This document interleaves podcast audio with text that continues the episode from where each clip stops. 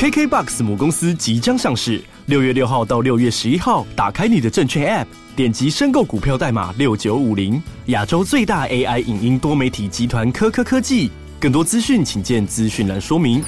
投资具有风险，股票投资有赚有赔，投资前应审慎评估投资合理性及详阅公开说明书，请自行了解相关资讯判断。投资人之任何投资决策非 KKBOX 与科科科技集团责任。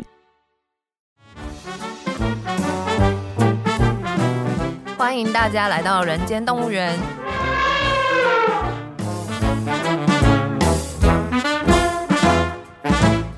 这是厌世姬为了编剧工作外出取材，访谈多年政治与企业幕僚的经验，并交流两个世代斜杠者的生活与想法。Hello，大家好，欢迎来到人间动物园，我是厌世姬。大家好，我是边角料。今天呢，我们又有来宾了，太开心了，最喜欢有来宾了，就代表我们在江湖上有朋友，对，人脉很广。好，我们今天邀请到的呢是曾博瑜，我是这个新店石定乌来深坑平林的立委候选人曾博瑜。博瑜你好，今天很高兴能够邀请你到我们节目来。那我想说，因为之前我们的我们节目叫人间动物园嘛，所以我们的每个来宾呢都会问他说：“请问你觉得你最像哪一个动物呢？”我其实。想很久，我像哪个动物？嗯，然后我之前原本是觉得我可能蛮像马的，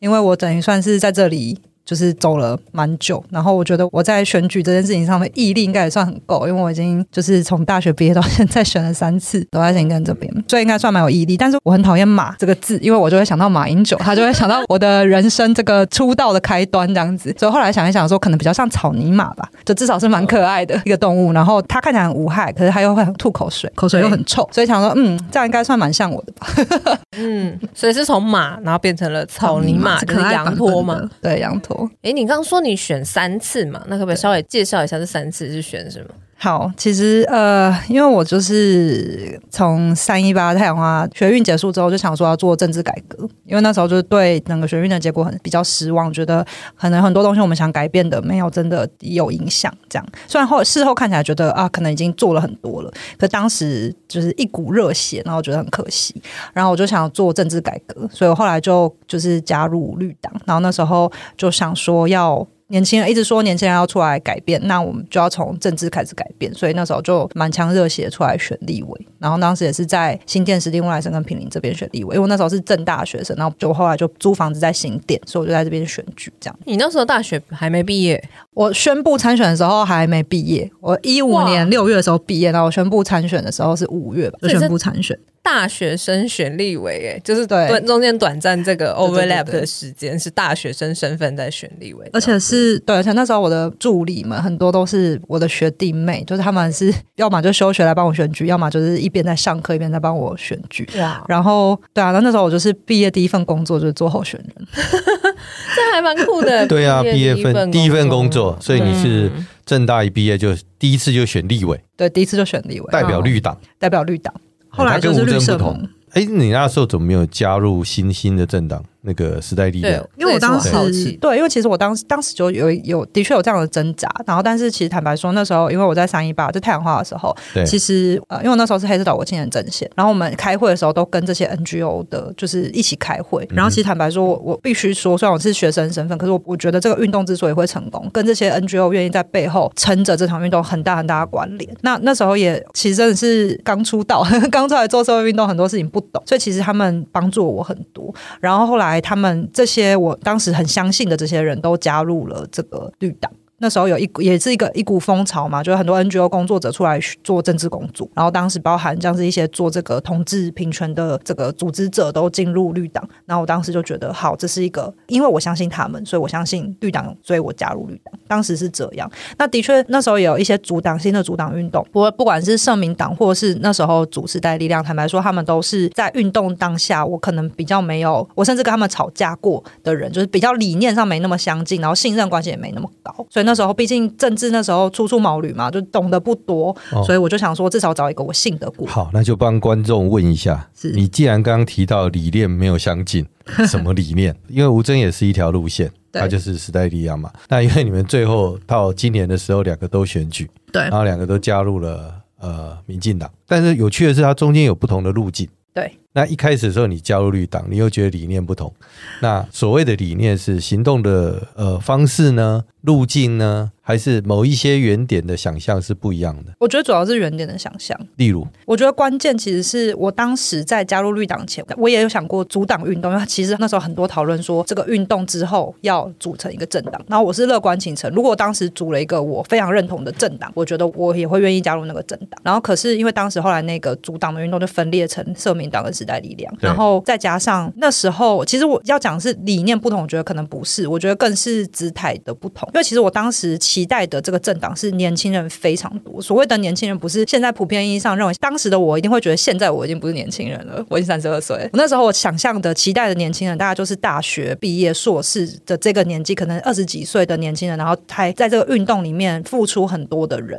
然后不见得要是明星。我其实对于就是学运明星这件事情，虽然我可能我当时当然有吃到一些这个学运的红利，因为我上政论节目啊，所以有些人认识我。可是其实我觉得运动之所以成功，就是群众有没有把群众当做是一件很重要的事情，对我来讲是一件很关键的事情，所以我不喜欢学运明星，然后我也不喜欢呃与明星自居，或是有人就是要用明星的光环出来选举。虽然我知道这是一个路径，可是我当时就很不喜欢这样。那所以那时候不管是社民党或者是时代力量，社民党其实比较没有，只是因为他当时分裂嘛。那时代力量那时候的很明显就是他们就是要走这个学运明星路线。那其实坦白说，在运动的时候，我是跟这个三剑客，就是这个学运明星的三个异男是处的不是很好，所以那时候我就直接讲，我觉得这没有什么好不讲的。然后他，你现在去问他们，他们一定也都同意。我们现在大家都，比如我跟非凡跟伟霆现在都好朋友啦，OK。可是当时我们真的是路线很不一样，因为我那时候在学运的时候，我就会在运动中，我就会一直觉得说，你要出去跟那些人群众，你要聊天，你要了解他们，你要知道为什么他们来，你要理解他们的情感是什么，他们为什么今天愿意住在这里。可是我觉得那时候对一些人来说，他们是觉得不重要，我要达成我的目标。所以我觉得瞧不瞧得起群众，有没有把群众放在心里，是我觉得很关键。然后那时候因为这个原因，所以我没有去加入时代力量。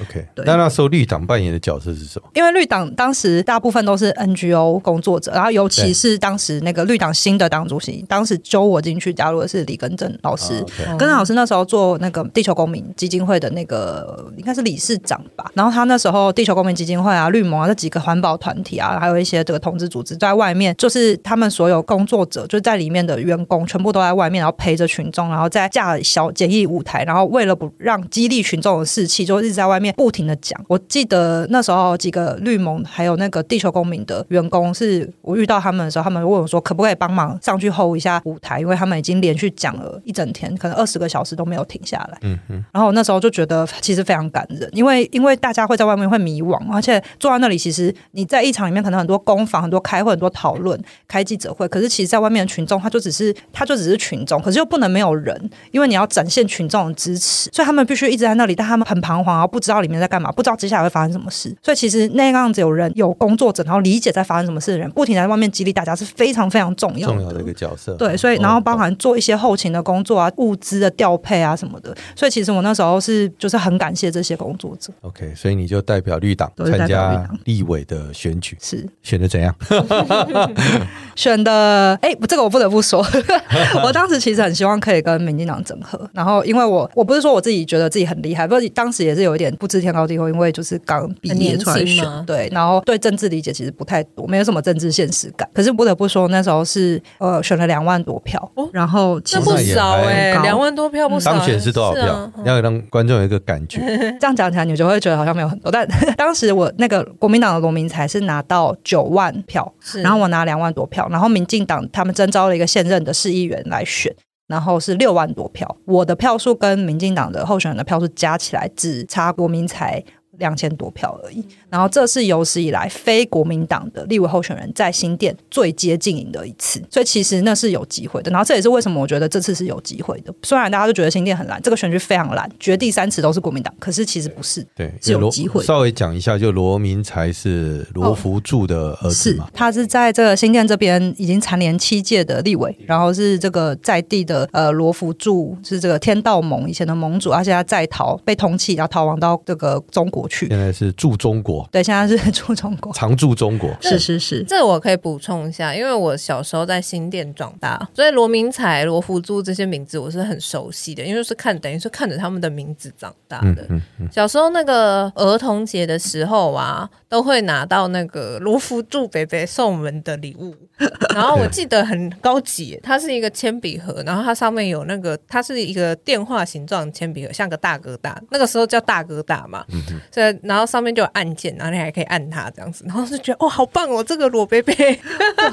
罗贝贝很财大气粗，对，罗贝贝对大家好好的，所以我就对他们那个罗家罗罗明才啊，罗福柱啊，那个时候好像罗福柱在当立委，我小时候啦，然后可能就是有想要培养罗明才，对对，从政，所以那个时候我记得罗明才是有选议员的，哎，那时候好像还不是议员，是市民。代表吧，因为那个行政区有从化的关系，然后我们社区啊，就是我那时候是住在新店的那种社区，就很像之前那个郭树成分享分享那种伯爵山庄，我们也是住那种新店的山上的那种社区，对，然后所以都会办那种社区的那种联欢会啊什么的，然后他们就那个，我就记得我对罗明才很有印象，是因为他有来演讲。嗯，那是我小时候的记忆，然后终于没有想到说，哇，这么多年之后，我都已经三十六岁，然后他，他还在那里，他还在那里，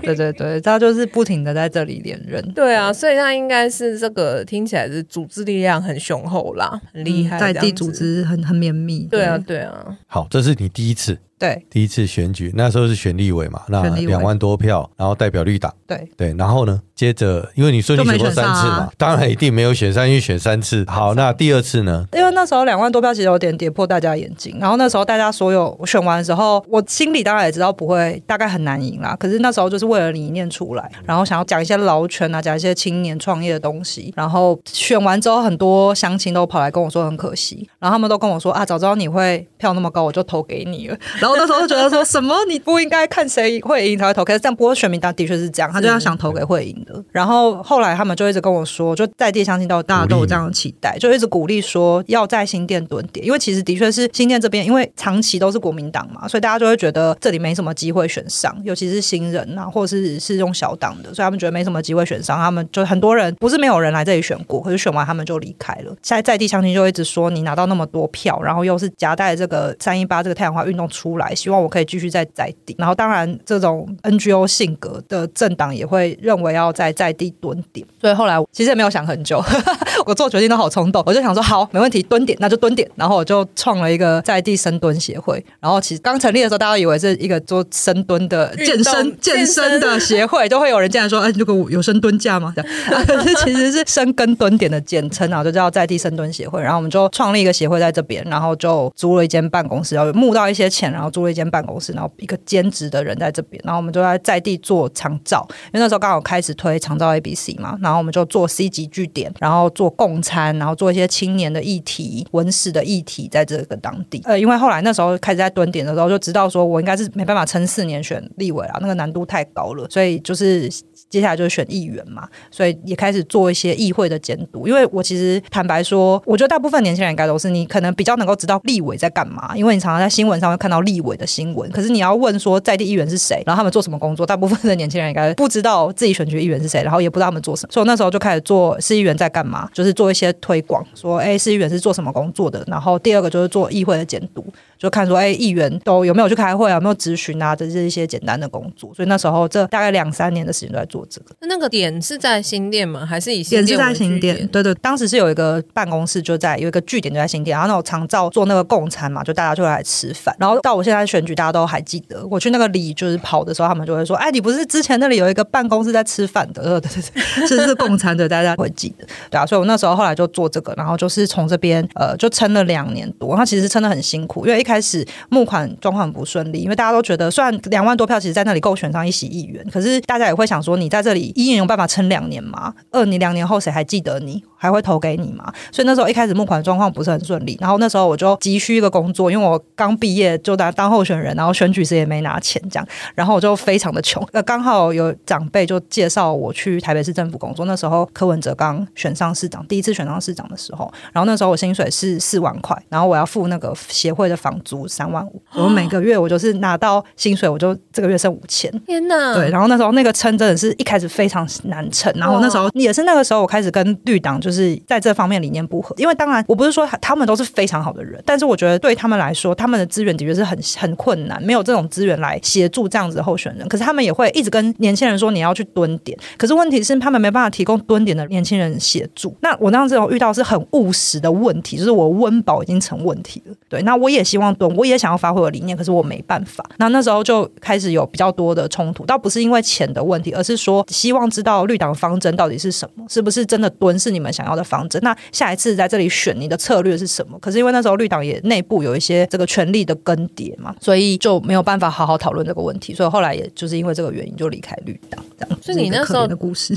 对啊，很心酸，对，真的好辛苦。所以你白天的时候是在台北市政府上班，对，然后下班就回去新店，然后在那边蹲点，对。然后当时我的一个我的助理，就我选立委时的助理，然后就兼职在做我的这个深蹲的工作，然后他也是还有另外的工作要做，所以就是才才有办法维持生计，因为我没有办法付他正职的薪水，我没有钱可以付他。然后所以当时就是我们两个都是用这种很辛苦的方式在做。然后因为市政府工作又就是柯文哲又是一个很机车的老板，所以他甚至不是九点上班六点下班，是早上七点要去做舆情什么，要去开会，然后可能有时候晚上会加班到就是八九点。所以那一段时间大概就是我每次觉得说啊很辛苦的时候，我就会回头看那段时间，我说啊不会比那时候还辛苦了。所以你那时候在市政府是发言人，是就是那时候的、哦、他的发言人，就是市长的发言人。对哦，难怪，所以你们都要七点以前要上班。对对对，他那时候第一任发言人是林鹤明，后来是总统府发言人嘛。鹤明哥等于是我毕业后第一个正式意义上的老板。嗯，然后他很他教会了我很多幕僚工作，他是一个很合格幕僚，他其实完全没有幕僚的经验这样子。然后当时就会做很多新闻舆情啊、发言的准备啊等等之类的。然后在那一段时间，其实我只待了半年左右，我就觉得我真的是跟柯文哲理念不合，然后我就也默默离职这样子。那一个月缴掉房租三万五，剩五千块，你到底怎么活的啊？我对，所以我那时候每天都要跟我我老公吵架，真的很辛苦，因为变得他要负担很大的，因为他也刚毕业，就我们我们是班队，然后所以我们其实是同时。毕业，然后开始在社会上就是讨生活，然后他也刚毕业，薪水也没有很高，可是他要同时负担房租跟我的生活费，对，所以其实那时候就是真的是很辛苦，对，就是那一段大概就是我这辈子觉得最困苦、最穷苦的生活这样子。哇，那你刚刚一开始说你选马作为动物，我觉得真的是还蛮贴切的，就是那种感觉有一个画面就很刻苦耐劳，然后拖着一个 对，然后再爬一个山的那个感觉很有画面，哇，那真的是很辛苦哎。所以你是在蹲点的过程之中，你就离开绿党？对，那离开绿党还继续蹲吗？还是你就加入？因为我那时候，嗯、我那时候其实就在想说，我已经投洗下去，然后我已经创了这个组织。那其实那时候虽然协会募款很辛苦，可是其实有很多当时选立委的支持者就来当志工。然后其实我觉得那些婆婆妈妈其实是让我支撑我可以继续在这里选举，或是至于在这里蹲点的很大的能量。他们有些是年轻人，然后他们也是下班之后还会来。当志工，然后有些是婆婆妈妈已经退休了，然后她每天会来帮我开办公室，所以其实很感人这样子。然后都觉得我即使很辛苦，我不想要让他们，因为他们有带有期待，所以他们来当志工。我不想要就说因为我自己的原因，所以最后让他们期待失望。所以即使离开绿党，然后我那时候还还不确定我会不会选议员，会用什么方式选。可是我就想说，我至少要撑在这里。这样，那后来状况就比较好。我离开市府之后，就是呃找到 NGO 的工作，然后薪水稍微比较好一点。后来协会开始做议会监督之后，有引起一些关注，因为。大家第一次知道新北市议会这么偷懒，就很 很少议员。我记得第一次我们做议会监督的时候，质询率就是议员要去质询，然后质询的比例还不到，好像三成还是四成，就有够低。因为那时候、哦、对，因为其实没有人在关心议员在做什么。是像台北是因为媒体关注度很高，你有没有去开会？就是新闻上都会知道。可是新北根本没有人知道，所以一开始大家都不去质询，不去开会。然后一开始做出来之后，就上了很多新闻，大家都震惊，居然那么低这样。然后就因为这样子之后，其实呃议员也会关心，因为。很认真，因为就会觉得我的努力都会被看见的，这样，然后他们就开始很多人注意这个，然后就开始募款比较顺利，后来就有撑下来，然后也是那时候后来时代力量就有这个事情之后，就开始知名度比较起来，那时代力量就也有联联系我，觉得哎，如果我要继续在这边撑，他们也愿意提供支持。然后因为他们那时候也刚还刚好要准备布局他们的议员，一八年嘛，对，一八年的市议员选举，所以他们也开始布局。然后他们就说，他们本来就想做新北的议会监督，就被我们先做了啊，因为我们很早就开始布，还 开始做这样的工作。然后他们可能一八年才开始布局，就发现我们已经在做了，所以他们就说要不要合作，就开始有一段时间是做这个议会监督啊、市政议题监督的合作。然后后来才加入时代力量。是谁来找你的？可以问吗？谁来找我加入时代力量？对啊，因为感觉你有讨厌一些人，所以显然不是你讨厌的人来找吧？其实来找我的人。是我不熟悉的人，就是不是我，oh. 不是我在太阳花时遇见的人，是对，因为那因为其实他们正在创立的那段时间，我都不在里面嘛，所以我其实认识的人也没有很多，就其实他们的幕僚的年世代的这些人我也不认识。然后，但我后来他们来接触之后，然后我后来加入了之后，才开始慢慢认识大家。那我那时候在时代力量里面最熟的，大概就是洪慈庸跟林长佐，我觉得这两个人比较有接触这样子。他们的确也有征询我，然后也知道我在新店做很辛苦。但他们不是他们来找我加入的，主要这个是跟时代力量新北这边有一些合作之后，才才决定说，不然就是加入这样。你刚刚说 NGO 的薪水比市府高，我就很震惊。想说天哪，因为我们那个 NGO 比较特别，对对对，因为但我后来我觉得这是一个该做，其实后来也是我很长一段时间就致力在做的事情。因为的确台湾的 NGO 一开始，尤其是在绿党前的那个时代，三一八前的那个时候，很多 NGO 都是做的方式很像大学社团。然后，所以他连这个执行长里的薪水可能都是一个很低的，比如三万五的薪水、三万七的薪水，然后在那边撑。然后可能大家轮流当执行长，其实就像大学社团的那种经营形式。可是那种经营形式，其实我觉得不会长久。而且我三一八结束之后，太阳花结束之后，就英文比较好，所以有很多有一些机会，就是国外的 NGO 会办一些大的经济会，还会办一些培训，然后就邀请我去，因为那时候刚好太阳花结束，他们也想知道。太阳花发生了什么事，所以邀请我去，然后我就有一些机会看到其他国外的 NGO 是怎么经营的。我那时候就觉得台湾就不能继续这样子，不然我们倡议的东西没有办法变成一个真正有力量的倡议。对，所以我后来在台湾的这个新加入的人，主要是这个开放文化基金会，他就是做这个开源啊、开放政府这一块。那他们就算很特别的 NGO，因为他们大部分 NGO 都是比较政，诶，其实不是说它不是政治性议题，可是开放文化基金会它的很多成员啊、支持者啊，或是来参加活动，他们都是工程师，嗯嗯，所以他非常特别。然后当时比如说他们跟 G 零 V，就是他们等于是 G 零 V 的法人组织这样子。然后跟这些工程师啊、开课啊、这设计师啊，就是很密切的来做一些政治性的这个倡议或是计划。比如说，那时候我最熟悉的是，他有一个做那个投票指南。的年轻人，年轻的工程师，然后我选议员的时候，他也来帮忙。然后我议员没选上的时候，他就在我的竞选总部开票那天大哭，然后说他再也不要做政治工作了，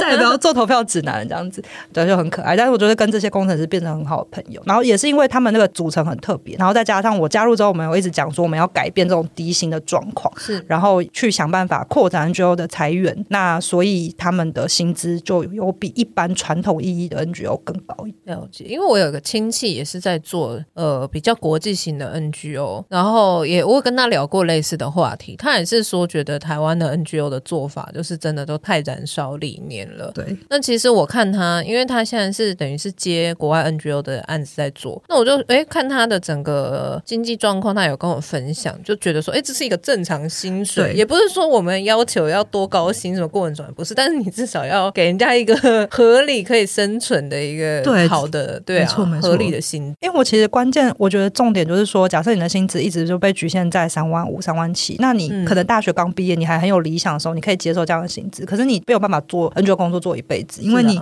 你要生小孩了，你要买房子，或者就算你不要买房子，你可能开始人生有一些要保险的规划啊，要开始养你的父母啊等等之类的，你不可能永远都三万七。那除非你家里很有背景可以支撑你这样做，不然的话，你如何一辈子做 NGO 工作，或是做这些倡议工作？嗯、其实 NGO 和其他有都不一样。大型的什么像什么富邦文教基金会啊，或其他那种大型的基金会，可能它的状况会比较好一点。可是我觉得像小型的倡议型的 NGO，就是我们应该也要往那种专业的方式去发展，像我们台湾整体的这个民主的状况才会好，不然就会变成每次都很依赖年轻人来做运动、社会运动，而不是依而不是用 NGO 来做倡议。那我觉得这个状况是比较没那么正常，就是用热血啦，对啊，燃烧大家，对啊，就期待高中生、大学生出来搞一个什么，这样子真的我觉得不是很好。对啊，姐。那你第二次呢？你第二次就代表时代力量选议员。对，然后因为我们选区很特别，就是新店、石碇、乌来生跟平林，他就是选区一模一样，然后我就在这里选议员。然后，不过那一次你心态上应该会觉得说，以你立委的得票，那来选议员的话，嗯。应该难度不会很高。我其实那那一届刚好又遇到大乱斗，真的是运气不是很好的嘛。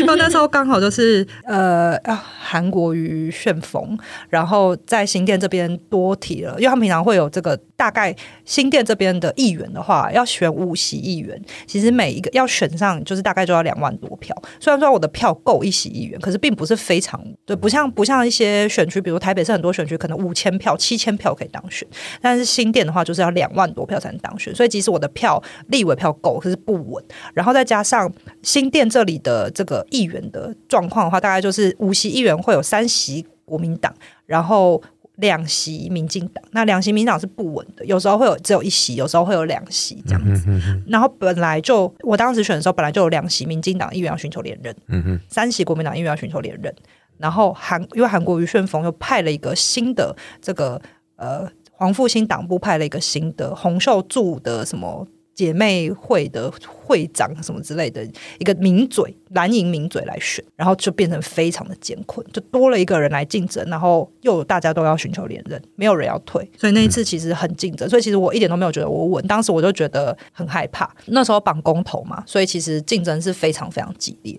然后议题的交锋也很很尖锐。那一次议员选的如何？得票得票就是就是落选投，对，我记得是差几千票会选上。不，我不敢不能说差几千票，听起来可能就是觉得差距很大，其实算很近啦。但是就是还是没有选上，而且我也挤掉了一席民进党的议员，就是因为我们票被分到了，所以最后我跟一个民进党议员都没有选上。然后就是这个洪秀柱黄复兴党部的这个就是选上了。哦，四席国民党，一席民进党，变成是这样。对，也不是四席国民党，他有一席是无党籍，但是因为这个这个议员，新政是无党籍的，不是不是，黄复兴是国民党，还有一席议员是以前是新党，然后后来那一次选择用无党籍选，嗯、对，然后后来我这个无党籍议员呢，就是因为他有一个这个涉嫌就是应该是诈欺助理费还是官说的案件，然后已经打了十年的官司，然后后来他就在去年底的时候，最高法院就第就三审就定谳了，然后他就被褫夺公权，所以他就递我就递不上，所以去年十月的时候，突然间新闻出来，我就发现我变议员。元。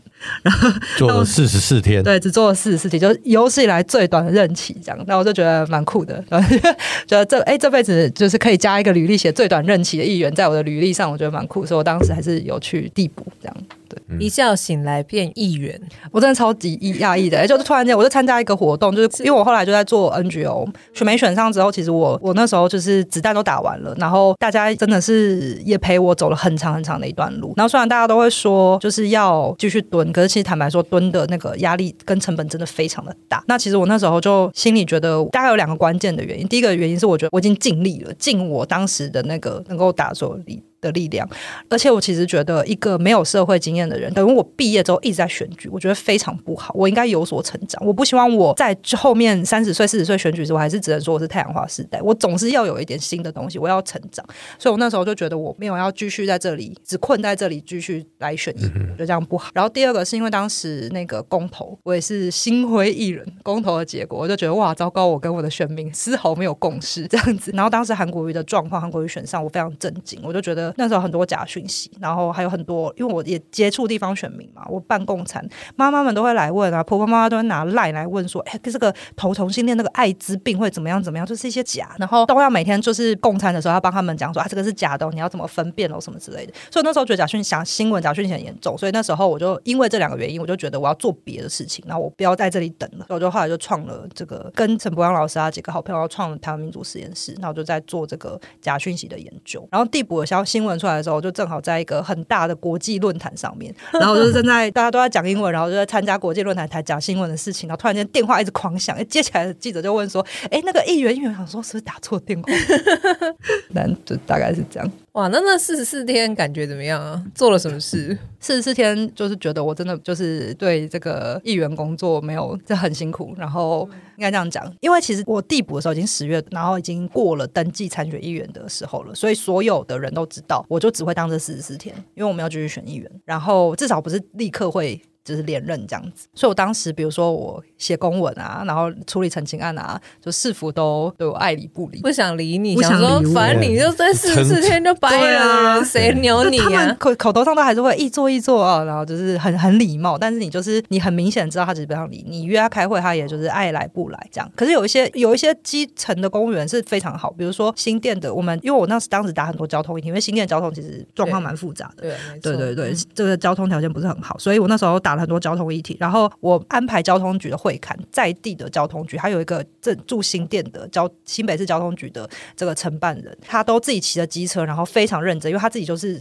在新店在地用路人，所以他就会很认真来会勘，所以其实还是看基层。然后可是像比如说文化局，还有那时候处理一些虐童事件，社会局那托幼的虐童事件，公托这个虐童事件，社会局都爱理不理，然后文化局也是就是。叫他来做文字审查什么的，就不开会啊，或开会通知直接不发给我，就就反正就会有这这这些事情。然后我的确也那时候我就一直有在想说，如果我在当议员，我到底要推我我关心的议题，比如说这个民防的议题啊，国家安全的问题啊，然后假讯息问题，好像在议员的成绩能做的事情其实也很有限。对，然后所以那时候我就觉得我应议员这件事情该四十四天的体验觉得很赞够了，然后 我就可能并没有那么适合，因为我想做的方向可能还是比较是。国家安全国家层级的，所以第三次选就是现在这一次。对啊，就是想不开。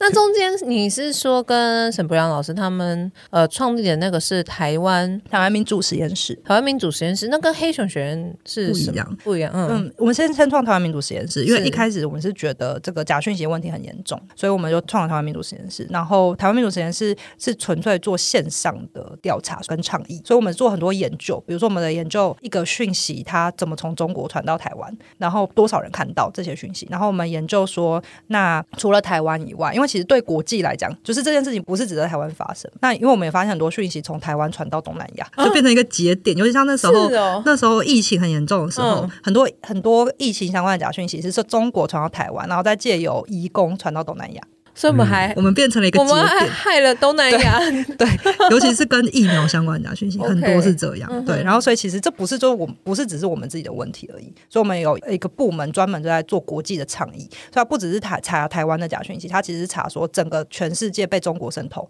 多严重。然后我们就有做这个指标，就是这个中国渗透的指标，这样，然后在全世界做倡议。然后还有一个组是专门在研究人为什么相信假讯息，所以做很多实验啊，然后这个问卷啊等等的研究。所以。我们其实是一个研究兼倡议的组织，所以在那四年，就是不没选之后的四年，我其实很多工作是在国外跑，就是跟国国际的智库交流。然后也因为刚好遇到疫情啦，所以其实一开始我们的目标是，我们要让全世界的人理解中国假讯息的威力。因为中国假讯息不是只针对台湾，它其实对海外华人影响很大。比如说马来西亚的华人就会认为，只有中国制的，就他们的时候假讯息，中国假讯息影响，他们认为中国制的疫苗才有效。然后那些什么 BNT 啊、AZ 啊、交生这些疫苗都会死人，所以他们那时候明明政府买到疫苗了，就他们华人不打这些疫苗，他们就要打科兴，他们就要打中国制，然后还上街去抗议，类似这种。所以其实我们那时候一开始设定的目标是我们让全世界理解中国的假讯息很严重，会影响你们国家的华人，所以你为什么要关心？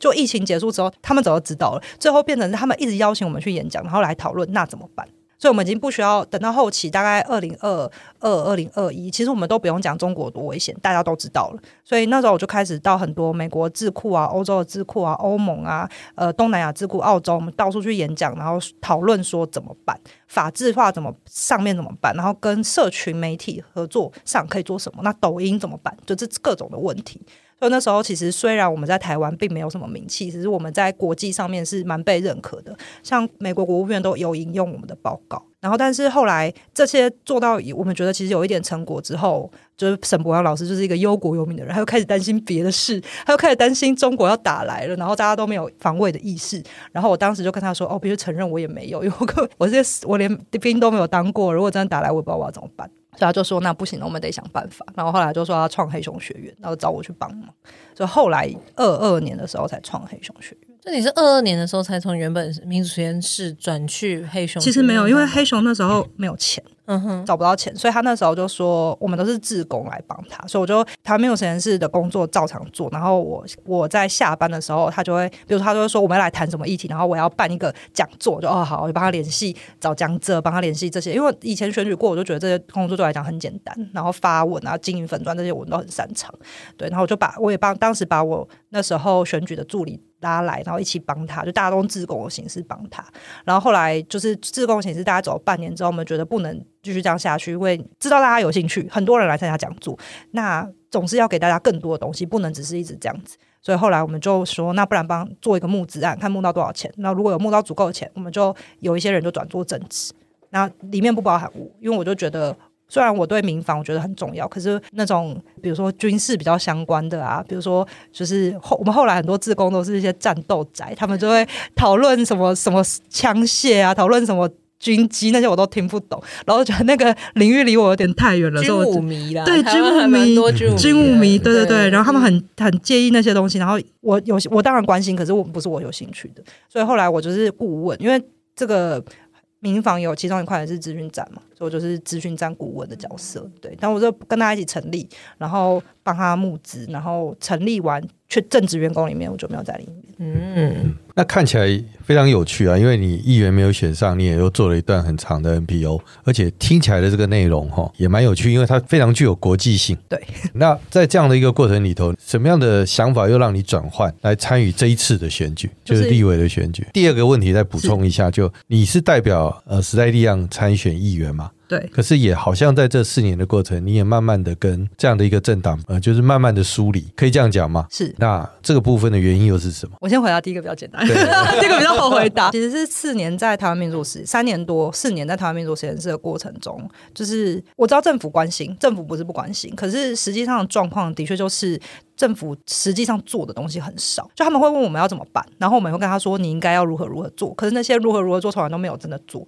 然后他们就会紧急，比如说有个很大的假讯问发生，让他们紧急来找我们帮忙，类似这样，或者他们会一直来邀约我们去帮公务员培训，可是培训不是重点，因为你的关键不是你的公务员知不知道假讯息，那关键是你有没有机制来应对这个假讯息，那实际上就是没有这个机制。当时二零二零二零二一的时候，他们就一直跟我们说，我们之后会成立一个专门的部门来处理假讯息，所以我们就想说，好，没关系，我们就等，我们就帮忙培训这些公务员，然后我们等这样。那但是真的等到这个速发部成立之后，其实速发部根本就没有要处理假讯息，而且他们就很明白跟我们说，我们成立的宗旨就跟假讯息没有关系。那我也没有怪速发部，我跟唐凤也是很好的，就是认识很多年，但是他们现在的状况就是没有任何一个部会在处理假讯息。那对我来讲，我就会觉得我。研究假讯息四年多，我知道它很严重，我知道它影响很深刻，然后我相信台全台湾人都知道，因为你任何问卷去问台湾人假讯息严不严重，八成以上人都觉得严重。可是我们没有任何一个好的解决方法，那这是为什么？我最后觉得我还是得来选举，因为我希望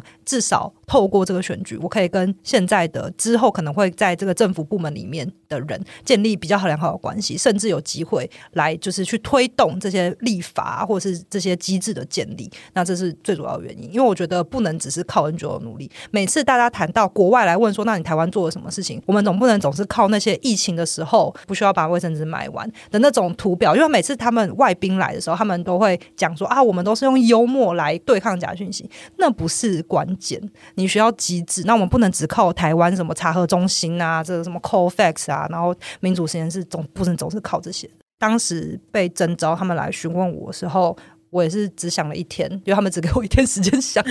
所以说我们明天就要开记者会了，你得想一想。这样。哎、欸，可是你那时候怎么不会？因为我们也前一个呃来宾有邀请的是那个老爹，没有老爹。因为其实 NPO 的另外一个路径，就是 NPO 的专业人士的另外一个路径，就是可以成为政党的不分区啊。对，那是去选区域区跟选不分区是两个世界的。但但你不可能说我想当不分区就有不分区可以当啊。我我觉得我理解我理解，我的意思是说，那你怎么就会？选择跳下去？因为选区域的这件事情。另外一个原因当然也是因为新店没有更好的人选。我这样讲好像很自大，可是我真的坦白说，因为新店真的太懒了，所以过去在这里民进党没有，或者说非国民党的势力在这里没有培养足够的人才，所以当时我就有问说，如果不是我的话，你们有什么人选？这样，所以这个其实没什么人选。这个的实践才真的是在推倒高墙，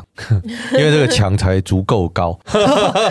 因为这里真的是很高，真的很高，很，很久啊！难你看从我小时候到现在，对啊挑战的一个过程嘛，对，所以。当时就是因为这里没有更适合的人选，当然现在我们有一个新科的议员是这个陈乃宇议员，然后他我们认识很久，三一八就认识到现在，那他很优秀，可是他才刚选到议员，他不可能跳出来选这个立委。那这里过去没有培养任何人，所以他们讨论了半天之后，觉得比较有脉络，然后熟悉地方的人，虽然不是民进党籍的培养的人，但只有就是觉得我是适合的。那我也觉得好，如果这群这么辛苦，而且其实我另外一个关键就是我听到说，那国民党呢？因为当时原本国民党。要初选，后来他没有巧掉，就不初选，就还是罗明才，然后就觉得说不能再让这个人当了，这个人已经当了那么多年我的老对手，这样子，就是我已经八年了，我在上次在这里选已经是八年前了，到现在还是他，